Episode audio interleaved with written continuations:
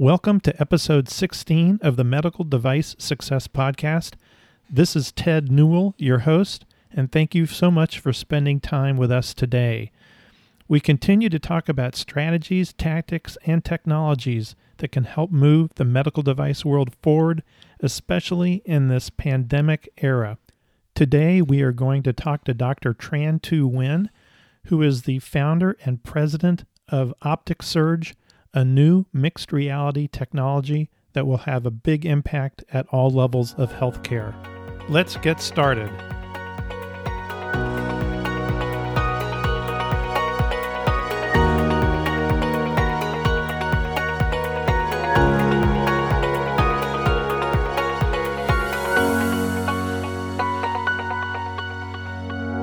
Okay, before we get started with OpticSurg, which is very, very interesting, a little housekeeping. As you know, I am creating a community related to medical device success, and I have 20 volunteers for the beta program. I need some more marketing people. I have a lot of really great sales executives, but I do need some marketing people. If you're interested in being in the beta, please contact me. Second, as you can see, the virus is moving in unusual ways around the world. In the United States, for example, we have some areas that are really hot with rising case numbers and other areas where the case numbers are going down. I think strategically that means marketing and sales executives have to look at their tactics re- geographically as opposed to the country overall because there might be some places where elective surgeries are allowed to proceed again, but then there'll be another place where the hospital is just overwhelmed with COVID cases and they will not be doing elective surgeries. You have to look at this geographically in addition to looking at it from a structural standpoint in terms of sales processes and new tools that you're bringing to bear. Okay, so let's move on to the subject at hand, which is OpticSurg, founded by Dr. Tran Tu Nguyen a really interesting and talented woman.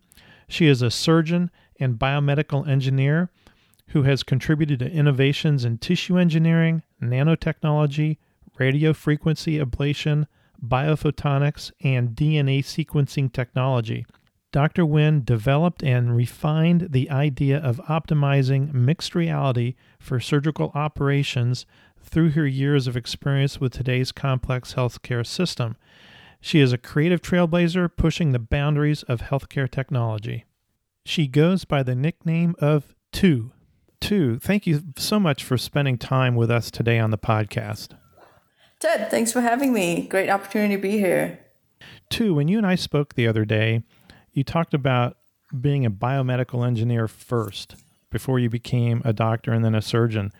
What convinced you to move beyond engineering and into a medical career? Interestingly, it actually starts way beyond that. I was born raised in Vietnam and I was one of those lucky kids who knew what they wanted to be when they grew up. And since I was 8 years old, I knew I wanted to be a doctor. And after getting the opportunity to immigrate, eh, I wanted to work in engineering because I wanted to see bench to bedside and see all the different innovations and how we approach problem solving and worked in nanotechnology, tissue engineering, medical device and DNA technology in research and industry and really you know wanted to make a more directed impact and so went back to medical school to become a physician and then becoming a surgeon. And i think surgery is one of those really incredible fields where you get the opportunity to change someone's anatomy to change their physiology and the trajectory of their life and it's such a privilege to be able to do that to help people in a very direct way well, I think I told you the other day that uh, my wife was an engineer before she became a doctor. So, at the at the risk of offending any doctor listeners out there, I, I think people that were engineers first make great doctors. so I can't disagree with you on that. so when did you have the spark of this idea for the mixed reality technology that is the basis of Optis, OpticSurg? Great question.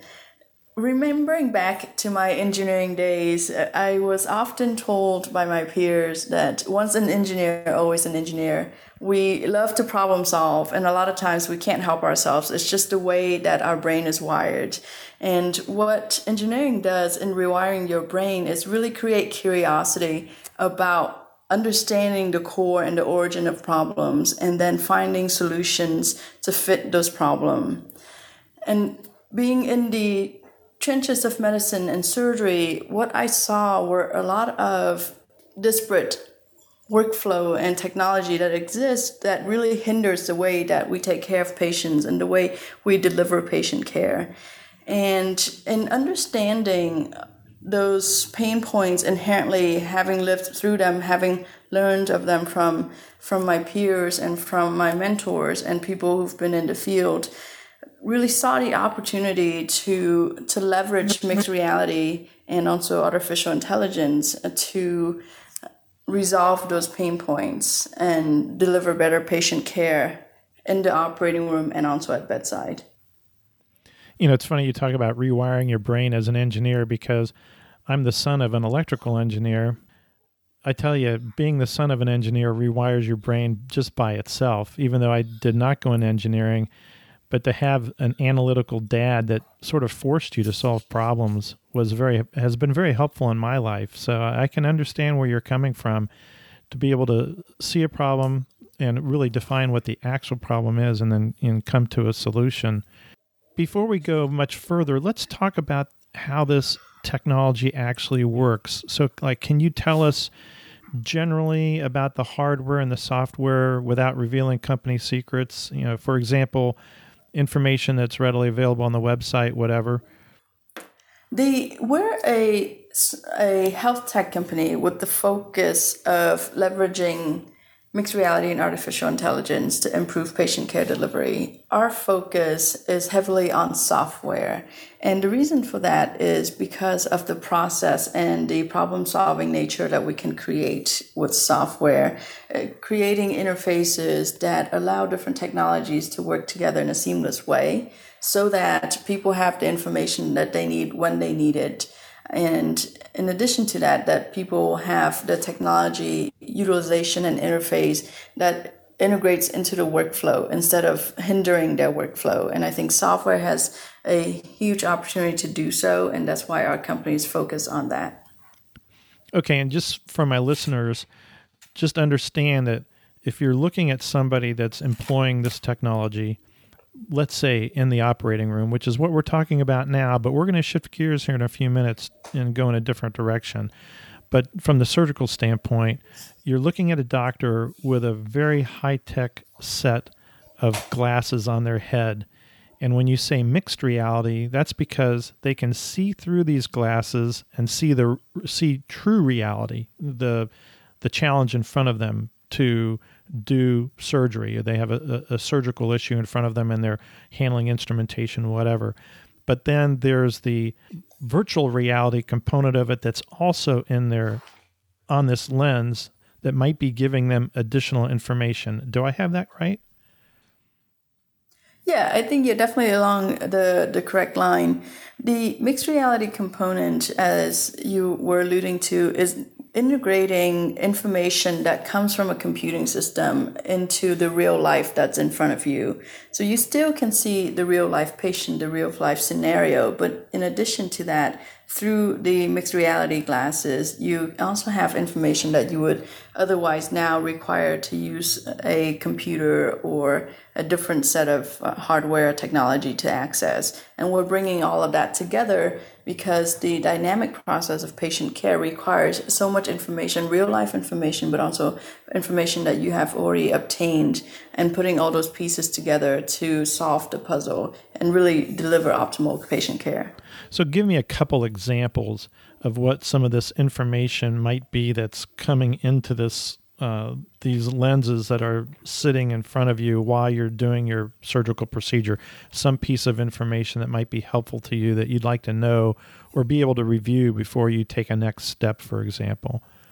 More specifically, an example that we use is once I'm sterile, I'm stuck, meaning that I can go in thinking I'm doing a procedure, but it turns out to be different than anticipated just because, as mentioned before, a patient's anatomy or disease process is, is different from one to the next and you can prepare as much as you can with the imaging information and the history and physical and all the other information uh, that you have obtained. But what happens in the or once you are inside a patient's body could be very different. And so if that's the case and we would need a second opinion or a second pair of eyes now, how that currently happened generally in many places is that I would call someone on the phone and try to verbally describe to them something that's happening in 3D inside a patient's body and hope that they can understand what I'm verbalizing and give me meaningful feedback verbally and then I can try to apply for it, apply that inside uh, the, the surgery if I'm lucky, I might be able to get a second pair of eyes into my OR. But oftentimes, depending on the way you are and, and what your resources are at that area. You may have to wait additional 30 minutes or two hours patient under anesthesia, and that you know, is really suboptimal. So what we have created for the operating room is a hands-free smart glasses uh, telecommunication uh, telehealth system where I can remain sterile and and essentially turning the what we would use as eye shields into smart glasses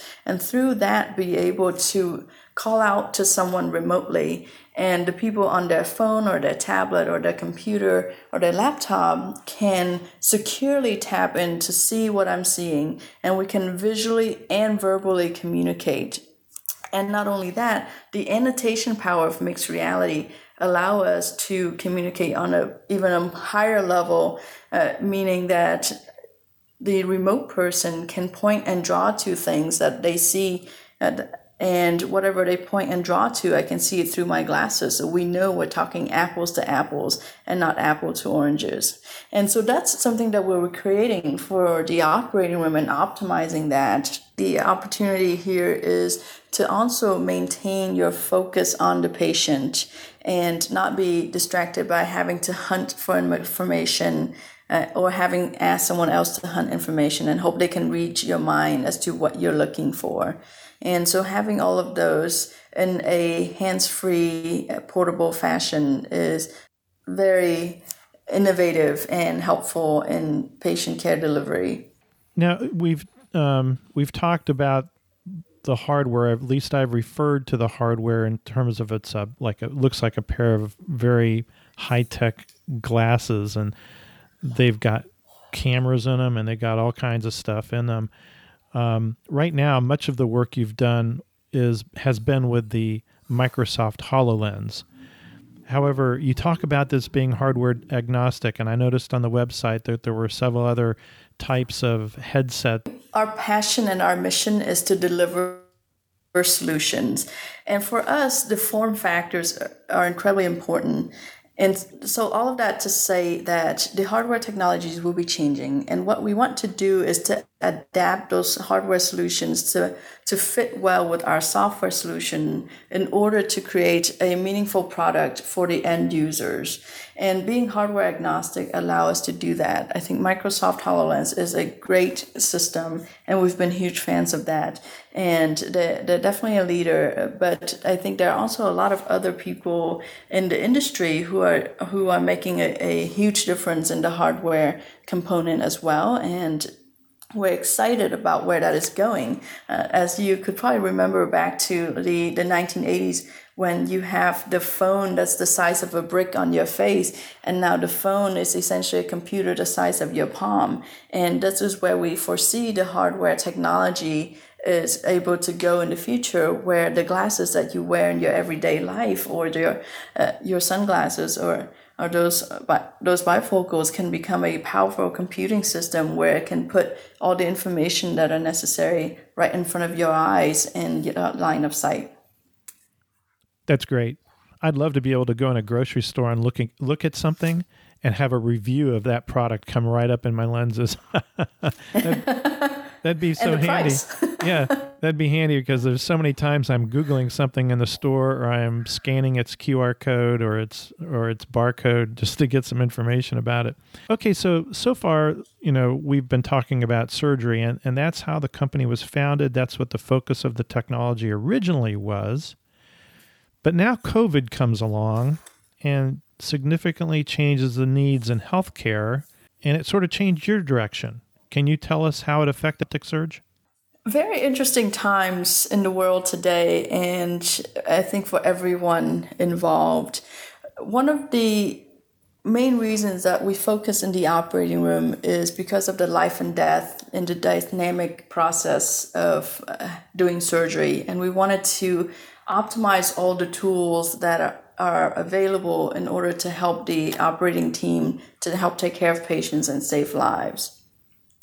And interestingly, the tool sets that we built out for the OR can actually transfer over to many areas of patient care at bedside, at home care, and in various other settings.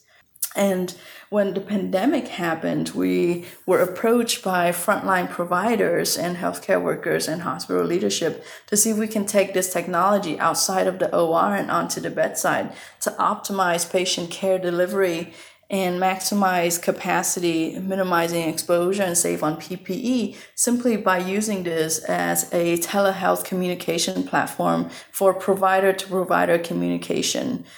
In our preparatory conversation, I told you about the interviews I had with two telemedicine executives, and from what I learned from them, I can really see how your mixed reality technology would fit into telemedicine because right now, they're using fixed cameras on carts, or it might be a camera um, a healthcare professional could could pick up and then move toward the patient. But it'd be much better if, if the healthcare aide or nurse or whoever it might be, technician, or it could be a hospitalist, a doctor, would have a pair of these glasses on and we're looking directly at the problem at hand. What advantages do you see the technology bringing to telehealth, and and do you have some feelings for where it might be helpful? What um, types of institutions or what kind of environments? Great question, and the exciting part about that question is that there are so many different utilizations that could be employed. Uh, and it would probably take hours for us to go through the different case scenarios. So I'll try to to just give some high level examples sure. of, of what we think might be helpful and uh, go from there. So, an example is you know you can have a thousand ventilators but if you only have 10 people who know how to use them and those 10 people cannot be in a thousand places at once well how do you optimize their capacity and their expertise by utilizing the people who are already at bedside next to the patient and increase their potential for patient care. And so this communication platform will allow people to do that. So more specifically, if I'm at the bedside and I have a question about a patient and I wanted to have telecommunication uh, with someone uh, remotely, I'll put on a pair of glasses and and through the secure platform that we have, we'll be able to call out to the remote person, uh, and they can be anywhere. They could be in a different wing of the hospital. They could be in a different hospital, in a different office, or a different town, uh, or anywhere in the world. Right? That's the the beauty of remote communication uh, through our secure platform. So at bedside I can verbally and visually communicate with this person remotely. What when I look at you know the vital signs, that's what they see. When I look at the patient, that's what they see. Let's say when I look at the vent, that's what they see. Uh, and if we were talking about the patient and they have specific areas, whether they want to uh, to examine or specific areas on the vent that they want to modify, not only can they verbally tell me and know if I'm looking in the right direction, they can also point and draw to things. And whatever they point and draw to, I can see exactly that. And so in the patient care setting, it really helps improve communication uh, because an example would be if someone tells me that this patient have a rash, uh, it could be or erythema. It could be very different interpretation between two physicians or two different people. But now, not only do I hear what they're trying to tell me, I can also see what they're telling me. And that helps really understanding the basis of where they're coming from. And so then that helps us communicate how, and get us on the same page as to how to best care for that patient. And that could be happening at the bedside, that could be happening in the as first responder in the, the ER, at home, or even nursing home or urgent care. So many different settings in which we can be using this technology to improve provider or healthcare worker to uh, provider communication. So, Tu, what about an example of remote care where, for example, it's a rural hospital or it's some type of institution or facility where a doctor just isn't physically there? Um, perhaps it's in the evening, in the early morning hours, one or two at night, or for some other, other reason, but a, a physician isn't physically there to help guide and help a, um, some medical staff assess a situation and, and take care of a patient. Ted, you touched on something really important and also something that we are very passionate about is the remote care disparity. You have currently a lot of places where people or centers are two, three hours away from larger centers that have the necessary expertise and knowledge. But the people remotely don't necessarily have all of that on the ground. And so, what we're excited about is via our technology and our secure platform, we can essentially help people and bring the expertise and the knowledge to be where they need to be and help the experts see what they need to see to help expand that capacity on the ground for increased collaboration and enhance that patient care delivery. In addition to that, this technology will also enable people to avoid places that could essentially increase their exposure, right? You mentioned nursing homes or even home care, where patients don't necessarily want to leave those areas and go to an ER or go to an urgent care or go to areas that may increase their exposure uh, during the pandemic, but also even be after that. And so the technology here allows to really optimally expand the capacity and expand the resources that already present and bringing people again to be where they need to be and see what they need to see virtually to help those people on the ground and to deliver better patient care. Great, great examples. So, with this technology, is there a lower regulatory burden in telemedicine? I know there's been a temporary lowering of the regulatory burdens um, because of COVID. And does that apply or will that apply to um, the OpticSurg technology? As a telemedicine platform, I think it's different uh, in terms of regulatory and, and compliance and and how it's being used. Uh, so that you know we would follow and do follow strictly the recommendations that and the best standard of practice that that applies to telemedicine. Okay, and what additional steps does OpticSurg need to take to be ready for telemedicine? Is do you have very many things to do, or are you ready right now? We have a great team that's been working very diligently to make sure that we are creating a secure platform that is user friendly uh, to be utilized uh, for telemedicine. We're finalizing uh, pilots with our partners, and really the key is to understand where the gaps of care are and where we can bring value. And so it's been a great experience learning from the different uh, different institutions and providers and leaderships as to where we can be helpful. And it's also exciting to see that this can be applied in so many ways and we're really excited to be able to to make a positive impact. Yo, no kidding. Well, Tu, this has been very interesting. You know, you start off with a technology that's you think is going to be oriented towards surgery. You've made something of a pivot, like so many technologies and so many companies have had to do, especially because of the pandemic. And now you're looking at the opportunities in telemedicine. And as we discussed, there are lots of opportunities, I think, in telemedicine. Um, is there anything else the listeners need to know about the efforts of the OpticSurg team? We're really mission focused and we're really in love with the problems we're trying to solve, which is to improve patient care delivery.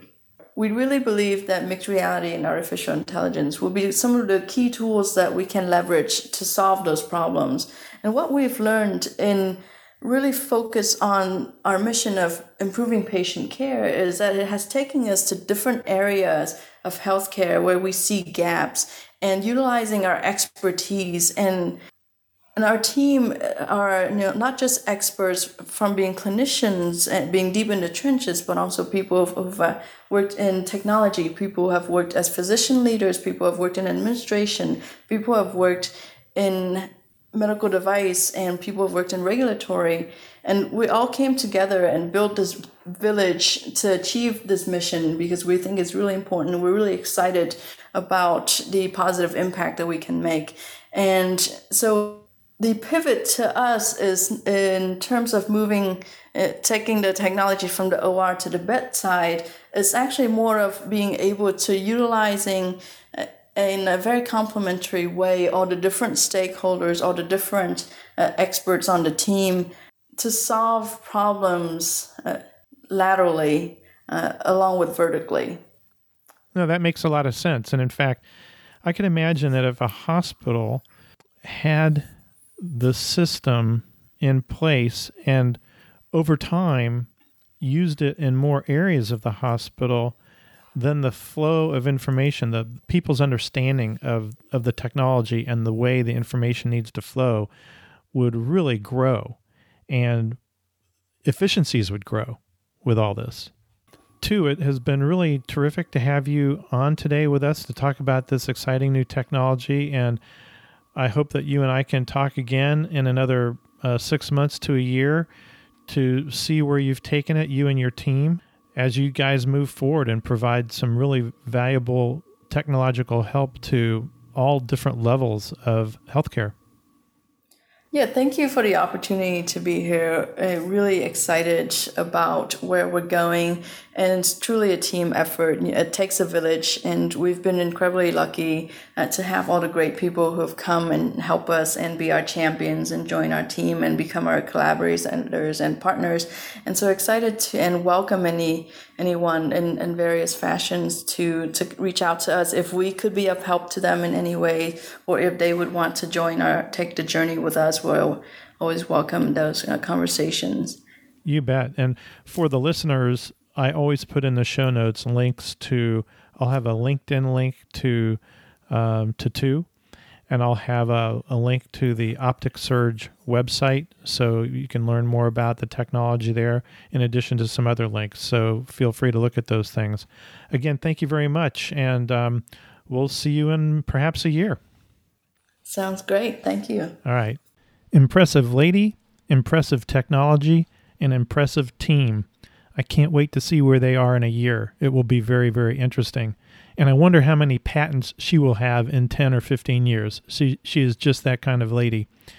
Okay, so the immediate impact idea for today is to get your team together, your sales team, marketing, or sales and marketing team together, and talk about the geographical implications of the pandemic on your sales and your operations in the field get the team together and talk about the geographical Im- implications and how you should be re- reacting geographically.